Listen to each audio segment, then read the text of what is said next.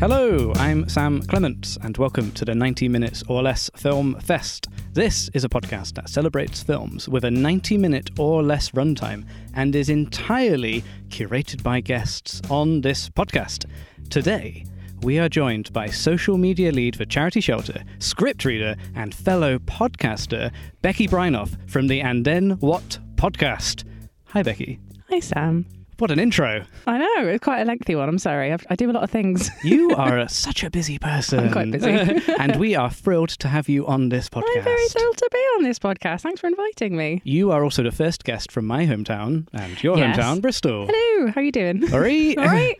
so we can just completely go into West Country slang now. yes, we're going to be that one bit in Hot Fuzz where no one understands anything that we're saying, which would be good. I enjoy it. Morning Angel. I love that film. Sadly, it's not 90 minutes or less, so we cannot talk about it. No, we, we're not going to talk about any films that are over 90 minutes at all. In theory, no, because you have pre-selected a film. I have. Before we get to the film, Okay. let's do let's talk a little bit about how you chose that film. So, I guess when you normally choose a film, does running time come into it at all? Um, not massively. So I used to work in film a lot more than I do now. Obviously, I'm sort of dipping my toe back into it with script reading, which is a lot of fun.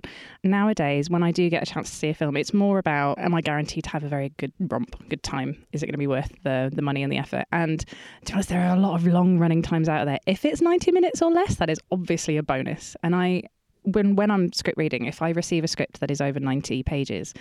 I tend to think, that's probably going to be my first note in pace. Is like, there's probably some fat you can trim here because you can tell any story in 90 minutes. I'm convinced of this. So it's not a huge factor when I'm picking a film to watch, but it's definitely a factor when I'm reviewing a film in script form. That's that's I've never we've not really on this podcast got into the sort of script element Mm. of of producing you know, making a film like this. But it must be nice when you see that the wedge of paper is a little bit Oh, yeah, definitely. If if it's not in three figures on the in the in the page count, then I'm very happy.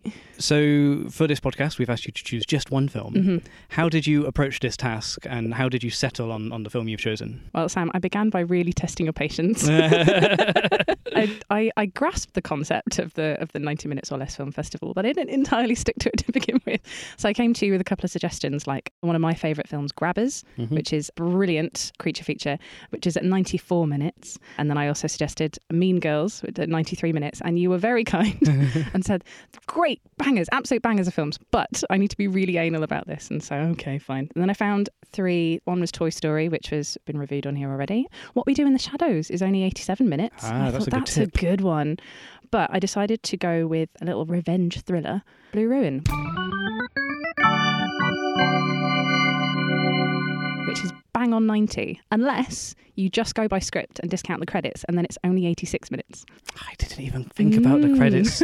no one's made that argument yet. Um, like, well, actually, it's 90 if you take off the credits.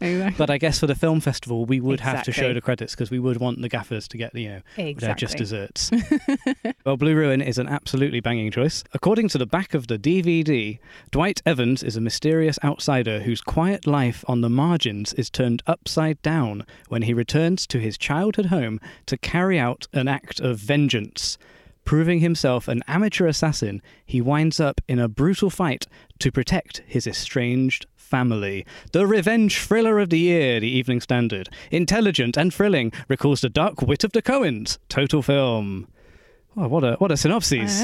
At this point, we should probably point out there will be spoilers for the film Blue Ruin. Yeah, I was trying to write notes that didn't spoil anything in it, but it's quite hard to talk about this and not give things away because so much happens so early on. But yeah, I mean, Well, I think we we want to get under the hood of this film, and uh, Mhm. listeners, if you haven't seen the film yet, it is readily available on streaming platforms. So Mhm. pause the podcast, have a watch. It's ninety minutes it's or less, 90 minutes.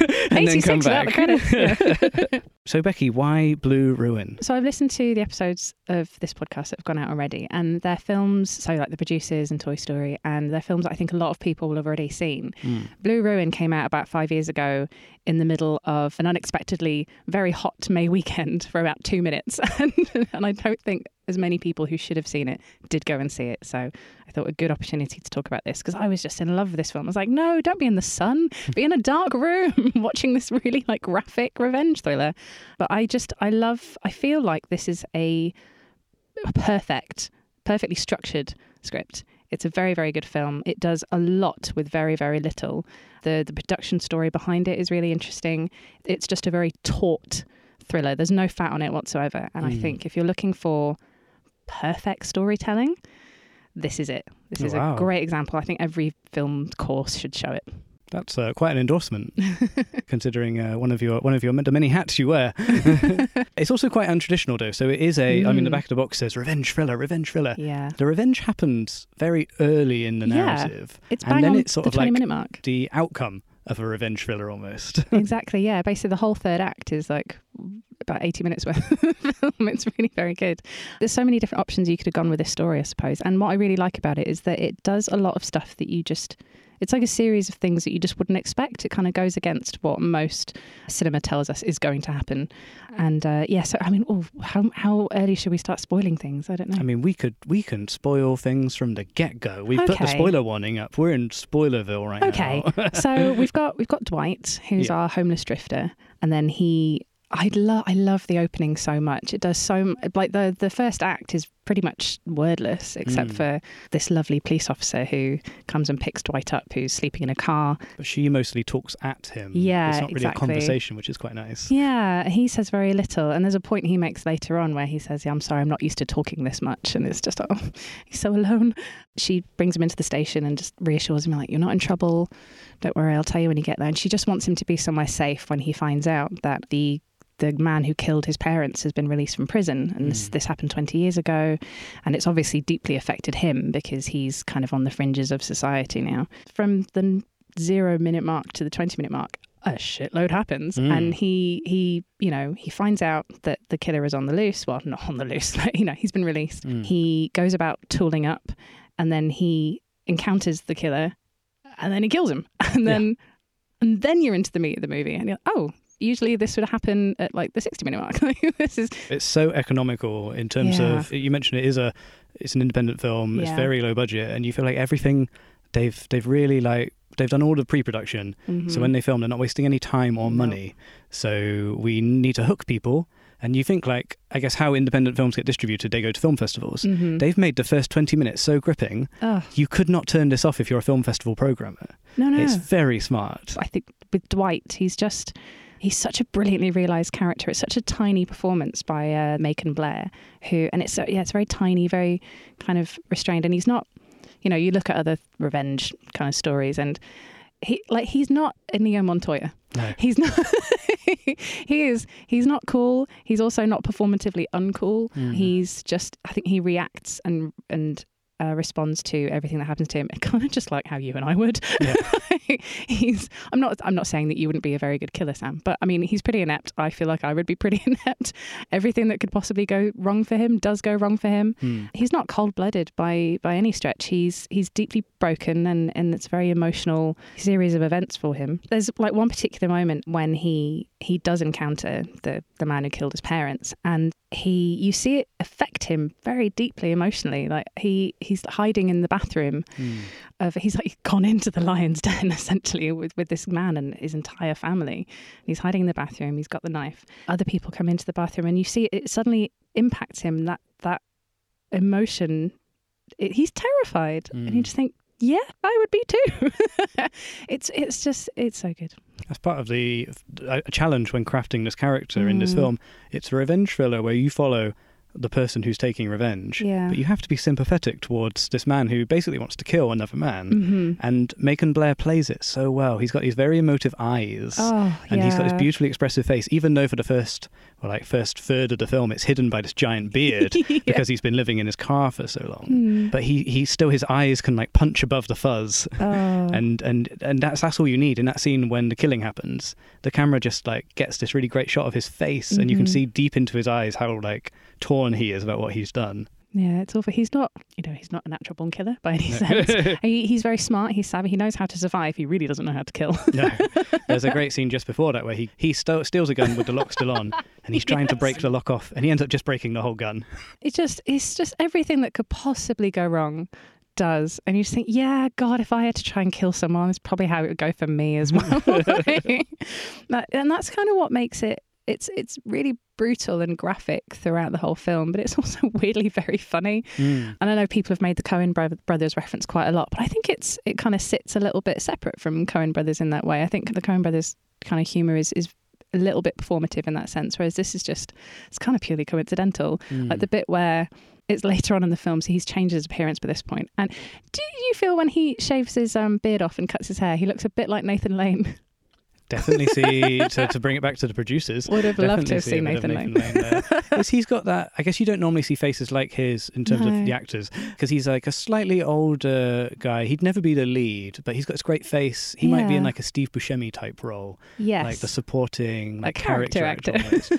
but Macon Blair's not really done that in his career, and, and it's quite bold that he had been in a couple of films before this. Another film with director Jeremy Saulnier because they're best friends Mm. and have made films together all their lives. But it, they said in the making of this film, he was always going to be the lead, but he's not a lead. no. So they had to write the film around that. And I think that's one of the reasons why he's quite inept because if you cast, I don't know, like a more typical star, a Bruce Willis or something Sure. in this, he would be able to get the, the lock off the gun. he wouldn't feel regret when he kills the guy. But it's like, no, we're right. Macon is going to be in it. So I'm going to, knowing he's in it, I can make this character a bit more inept, a bit more of an everyman yeah. who's sort of quite torn, and it's so smart, and that's that's one of the best selling points of this film. The ironically the the lack of star power suits this film so well. But what star power it does have. Mm. Yeah, the you've got two sort of little surprise cameos that I really enjoy. One being Devin Ratray, who I think, well, kids, pe- people our age, kids our age, people our age, uh, remember as Buzz McCallister from Home Alone. So he plays like the third act hero, I guess, Mm. essentially, Ben Gaffney. And he, who's the guy you really want on your side when you're in a jam? Yes. He's Mhm. amazing. And I find competence incredibly attractive. I was very attractive to, to Ben Gaffney. And um, and then you've got a Brady Bunch member in there. So remember Jan Brady? Eve Plumb? She's like one of the members of the family. The fact that I think Macon has he's just like some rando that you you wouldn't pay any attention to down the street. Mm. It just it really brings a lot more to the role and just makes him a lot more of an interesting character. So a lot happens to poor, to poor Dwight. There's one bit where he gets shot with a crossbow. It's just like, how could his day get any worse? Mm. and he's trying to handle that. So he goes into a shop and just buys some, you know, some thread, some some stuff. He, a lot of rubbing alcohol. He's buying some stuff at the till and he hands over money. It's got blood on it, and the cash the cashier looks at him just like, oh Jesus. And you think in any other film, maybe with any other actor, there would be some kind of quip or some kind of excuse, and he just looks and goes, I. Yep. and just walks out. Just probably I just guffawed with laughter. I forgot how funny that bit was, and it's just you just think, yeah, that shouldn't be. It's incredibly dark, and it's- it's that kind of graveside humor which I really really enjoy in this sort of thing. Everyone go watch it. Is I think essentially what I'm trying to say. because it was marketed as a thriller and, and it sort of Mm. is to a point but it, it does it knows the genre so well it knows where it can take a left turn yeah, which will play with the audience's expectations like someone being wounded and then not being able to deal with it. Even though they do try. so the scene after that is him actually trying to remove the arrow uh, from his Oh. leg which is so gross. Yeah. the, the, the gore in this film jeremy saulnier's So previous film was called murder party. And I mean, just that title alone lets you know that this is someone who is good with gore, and they they, use lots of prosthetics and models, yeah. and that is the most graphic thing. It, the arrow sticking out of his leg Oh, and and the blood like getting dripping it out. well, yeah, it's so well done. Right when you watch the behind the scenes and you see how they put that all together, it's oh, this is fine. But when you're in the moment and you're watching it for the first time, it is Mm. a little bit like just watching through your fingers and just yeah. I remember that from the cinema because we. I remember I worked on the release of this film, and I was like, "It's quite funny." And then the gore happened. I was like, "Oh, no, it's a 15, guys, guys, it's a can't, 15." I forgot it's a 15. you think, Jesus, 15 year olds shouldn't want to watch this. No, they should. They should. No, they shouldn't. Should they? I'm conflicted. I killed him. Right, Cleveland. I killed him.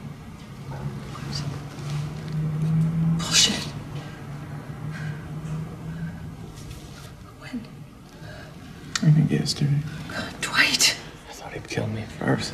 Just before we get to the point where he does the he gets the arrow wound when he's defending a house. Yes. Um, we meet his sister. So you say the first twenty minutes or so is Mm. pretty much dialogue free, yeah. but his sister is played by Amy Hargreaves, and Yes. that's the first proper conversation we Mhm. get. And there's lots of backstory. And I was wondering, as someone who reads a lot of scripts, Yeah. how do you feel about sort of like kind of saving up a lot of information for one conversation like that? Mm. Because it's very heavy on backstory at that point in the film. Yeah. I think it earns it. I think in that instance, like yeah, the first twenty minutes, it's it assumes that you are smart enough to follow what is going on and just pick up the clues that it. Like you know, it's it's a very cliche thing to say, but it does a really good job of showing and not telling, which is like one of my usual notes on scripts. Is like, stop telling me this, just show me. And I think it's it it just it works really well. You've got two very very good performances, you got, and just they they do manage to squeeze quite a lot in in that very short conversation. And what I really like is that they don't just use that conversation to give you a lot of backstory that would be quite hard to tell in any, any other way. Like you've picked up a lot already so far, but you kind of need that extra information to drive you through the rest of the story. Mm. But they use it in a fantastic way to like the sound design on that scene is really interesting in a way that it really builds up the tension. So all their silences in the conversation while they are explaining some more of the backstory behind things. You've got all these cars that are kind of going past in in the quiet moments, and they make a really it's, it's almost very pointed that each sentence is sort of punctuated by a car going by, and you're like, oh god, they're not safe. Someone is going Mm. to come and get them. and then the conversation ends with him him realizing because he's been checking the news. There's no no one has like called the police about it. Mm. So I think I think it works because the, the conversation serves more than one function. It's one give us a bit of backstory, but also build up that additional tension and then drive the story forward even more. So I think in think in those instances, yeah, that really works. It just earns it. I mean, like a lot of American genre films, th- it's a big scene in a diner, and it's a very busy diner, and they're talking about. I mean, he says, "I, I killed him," and it's a, so it's so busy. I was just thinking, you've just admitted that to the whole restaurant, uh, Yeah. Dwight. And then, and I'm like, and then you're always thinking in films, there's always, you know, we can hear it, but in the reality of the film, maybe other customers can't hear what they're saying. But then a guy leans over and says, "Can I get a ketchup?" during this really serious conversation. You're like, oh no, no, people can hear what he's saying in this universe. It's, again, it's another like weirdly funny thing, but something that would happen in this very Mm. unusual, bizarre situation. Yeah, probably somebody probably would lean over and be like, "Can I get a little bit of red sauce?" I really enjoy. Yeah, it's just so so well done. It's it's what I I love in scripts when you've got a funny moment that's then punc- punctuated with something quite serious. So you've got this this very intensely emotional scene between the two of them where they're it's like the first time they've seen each other in a very long time, and and you know the last time they saw each other probably was around the death of their parents, Hmm. and then you've got this bizarrely humorous moment, and then Dwight realizing, oh crap, the kids are in danger. So, and yeah. him announcing his arrival by a postcard and his sister pointing out that postcards take longer to arrive than regular mail so she hasn't she doesn't no expect him to see him Oh, what did you think of that scene where the boot is finally opened dwight finally has his gun and he's ready to do the big sort of confession scene It's wonderful. So this is again for script fans. This is our first climax of the film where we answer the first question: What's he going to do about the guy in the boot? It's just done incredibly well. So this follows Ben Gaffney, our lovely Devin Ratray, very Mr. Competent, whom I love, and this is where Dwight has managed to finally get hold of a firearm, and he is going to now confront man in boot. Mm. The guy in the boot is a lot more savvy. it feels like he's kind of done this before. he knows what he's doing. You feel like if if the film had been in his hands, things would have been over in 20 minutes. But obviously Dwight is just he's got the gun, so obviously has the power. And the good point the guy in the boot makes is that, you know, the the guy with the gun gets to tell the truth. And so I should have probably explained the guy in the boot. So he is the brother of the man who killed Dwight's parents. And it's just become this sort of, and th- this meeting actually serves another really great function is that it tells us a bit more backstory that we hadn't realised before. That another massive spoiler, the killer didn't do it. It was the Wade senior yeah who had cancer. yes So the son took the fall and went to prison, and there was an affair going on between the dad and, and Dwight's. No, Dwight's dad and the killer's mum. yes Yes. that's it Basically, we, the more you go back, you realise that as the film goes on, it's this quite sort of Shakespearean kind of backdrop, Mm. which I love. It's great because it starts like such a small film, and then the more and more you go, it just it, it spirals into this like really interesting. Yeah, I love I love bits of writing like that. You came to my sister's house. Were you coming for me or for her? Look, man. You. Why didn't you just call the police? Send me to jail. Same as you. Just keeping it in house. So we've got this really great kind of play with status with the the guy in the boot and Dwight. Teddy, Teddy's his Teddy. name. That's it. Yeah, and uh, he does a really clever thing with pretending to make a phone call when he's not really making a phone call, and he's just a lot smarter. He really outwits Dwight. But luckily, Dwight has has some backup, Mister Competent. Yes. and it's such a good moment when you hear you hear it before you see it. It's you hear the bullet flying through the air, Hmm. And which confuses the two the two of them. And then you see Mr. Competent appear in the middle of nowhere. He's like we had to wait for him to, to wait for Teddy to try and like have intent to shoot Dwight because he manages to get the gun off him. And then he was able to shoot him. And that's another, if you'd watch the making of the film, that's a really great moment where you see how they achieve the prosthetics on that because it's pretty effing gross when Mm. you see just half of his face fly off into the grass. Basically, the camera's focused on the guy with the gun. Yeah. He's threatening to shoot the guy, Yeah. and it's it couldn't be. You're all looking at his face because he's talking, and then half of it flies off.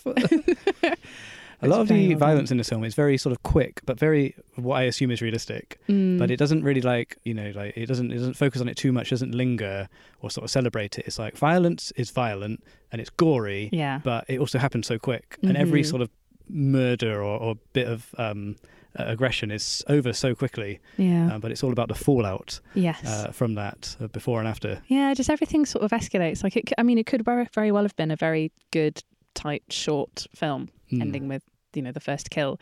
But, you know, violence begets violence and so on and so forth. And they make a really good, I think it's like later on when we get to the showdown and Dwight says, you know, I make that two of your guys, two of my guys. I mean, we could just keep going. And well, yeah, they do.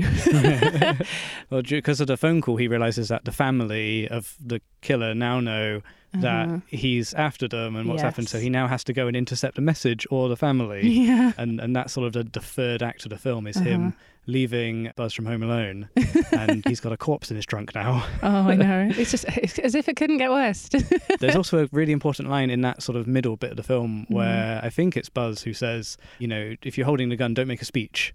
Yeah. Because that will be your downfall. And Yeah. then there's the payoff later in the film. How do you feel Oh. about sort of planting lines uh, earlier in the script and then Mhm. like it's like the Chekhov's gun thing, I guess. Yeah. Um, how do you feel about that when you see that in a, in a screenplay? I love a payoff. It's when when I'm going through scripts, like I'll if I sense a payoff coming, I'll sort of make a little note aside. This better be bloody paid off later. And if it does, and it's just like a little little squeal moment for an audience, I think that's good because it's just such a satisfying moment. One, it makes an audience member feel really clever, Mm. and two, it's just good storytelling. It's just I really like that. So after this, we've had a bit of an action scene. There's been a, a gunshot, Uh-huh. a violent wound. And you're like, okay, so this, this the film is going into its all guns blazing into the third act, and Dwight shows up to the family of of the killer's home, Mm, and they're not there.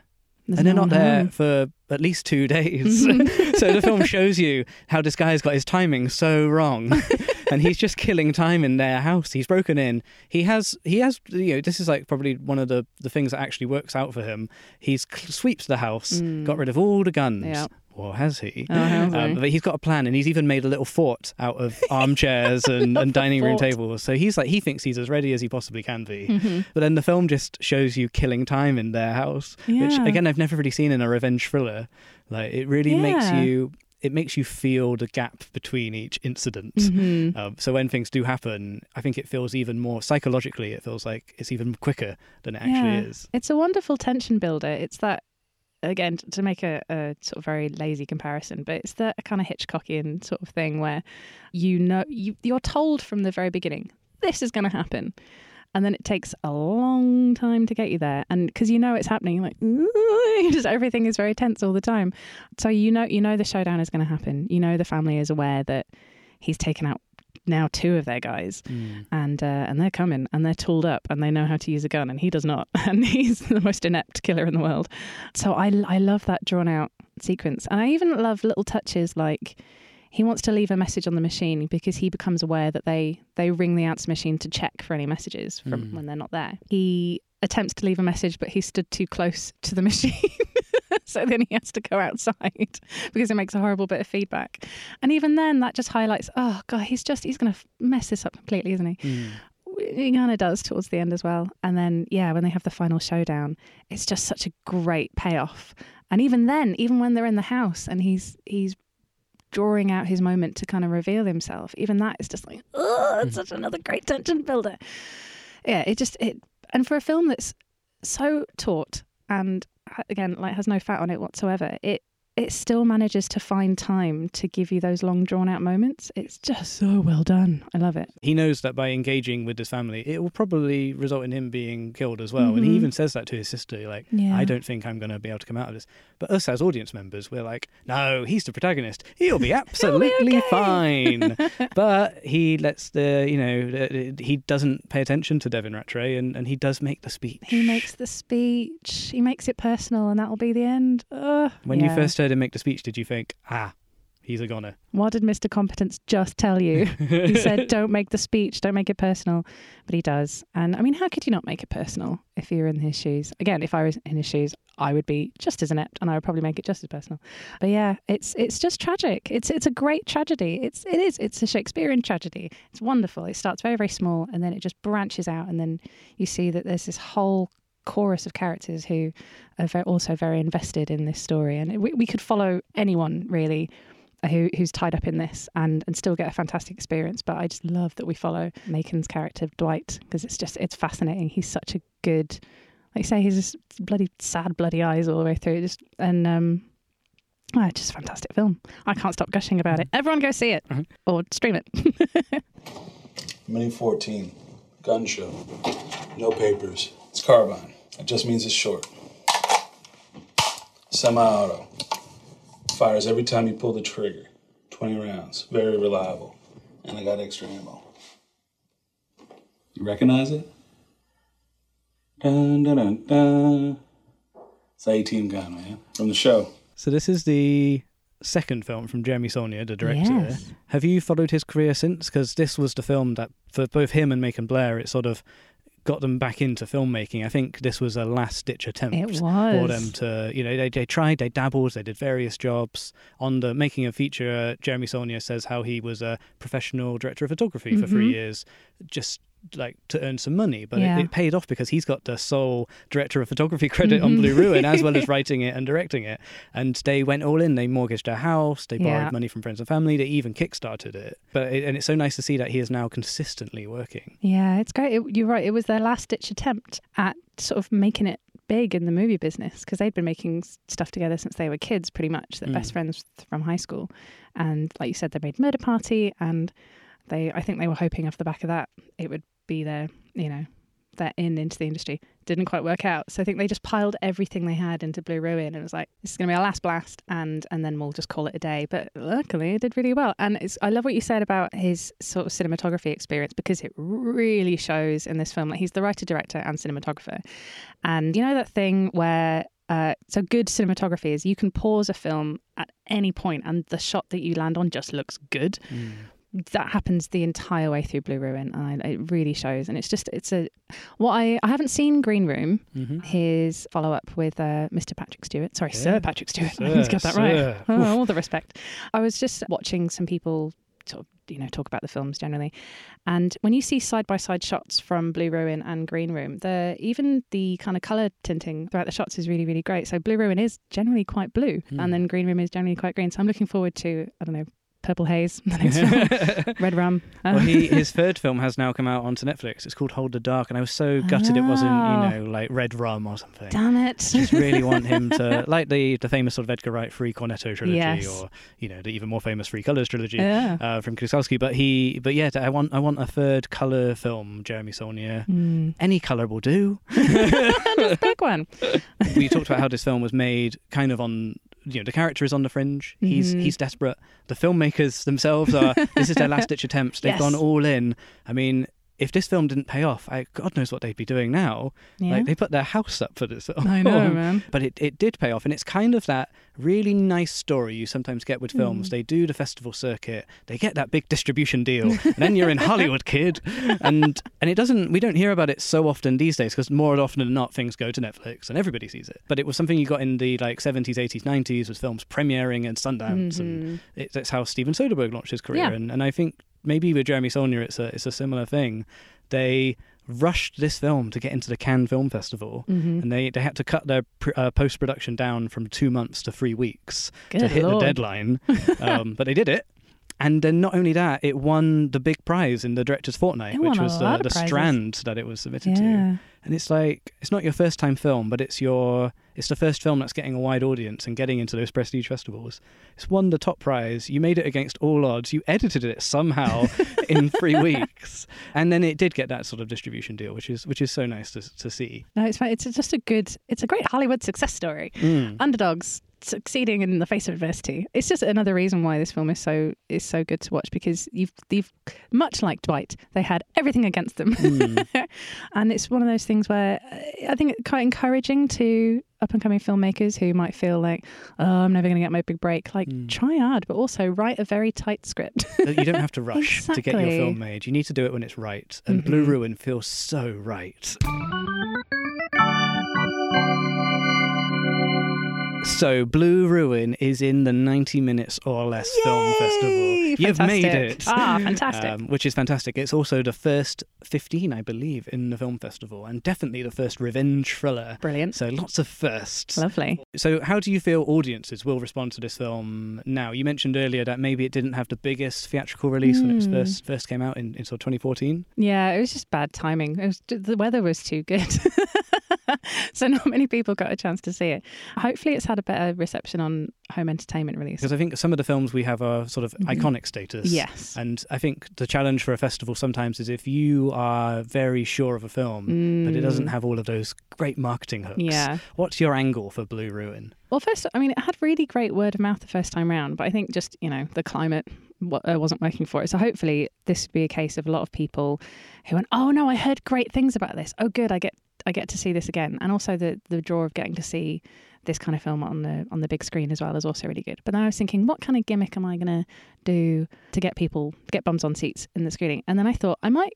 Much like the film kind of does, and kind of do things you won't expect, I will also do that with the screening. So I thought, thought I would go for a family fun day Sunday screening vibe. Oh, wow. so you're thinking of like an early, um, like matinee type time? I'm thinking like, you know, themed 3D sunglasses, face painting, but um, more in terms of like prosthetics and uh, an open bar, but it's just rubbing alcohol. um, we've got a shooting range. You get to take away uh, like free knives and crossbows for everyone, little sewing kits and scalpels if you want one, cosplay. Encourage people to come along. I also thought maybe making it a drive-in screening, so just have loads of cars lined up with bullet holes in them, Very good. Yes. so you okay. can watch the film outside on the and then screen. maybe you sleep in the car afterwards. You can have a little, you can have a little sleepover afterwards as well. Obviously, we'll get guests, uh, so get you know Jeremy Saulnier and, and Macon Blair along, but also Jan Brady herself, Eve Plumb, even though she's in the film for about thirty seconds, Yes. and uh, and Mr. Competence, whom I mean, this is this is purely a booking for me, so I can meet Buzz McCallister. but um, I think you know he's he's definitely a draw for people from our generation, certainly. So yeah, I think just make the screening a lot of fun, give a lot of freebies away, make it kind of weirdly darkly comic, like the film is, and hopefully that'll get bums on seats. I think that would be. I mean, the film didn't really have that when it first came out because it was doing the very prestigious festival Yes. run. People weren't doing those fun screenings. no, So maybe now we've had a bit of time. yeah, We've all thought about what they did, and we we can have that fun. And it's like a whole day's worth of activity. exactly, And also, you need to sort of you know decompress afterwards. yeah, Um, and I was thinking maybe, maybe because there's Mm. that good scene where he shaves his beard off. yeah. Maybe there's like a groomers. so everybody stays in their seat or something, and the seat's actually like a barber's chair, and then you get you know whatever you want done. You get your hair done, you get your beard trimmed. Oh, it's fantastic. But if Macon Blair's there, he could actually do it Oh, no, he could do it for you. because he's we know he's good. We know he's great. It, that's such a clean shave that he does on the So, show. I It's mean, very, it's very so good. okay, well that's probably got the most fun and interactive screening in the Yes. festival for probably the darkest and goriest Yeah. film in the festival. I'm, I'm glad I delivered there. Cool.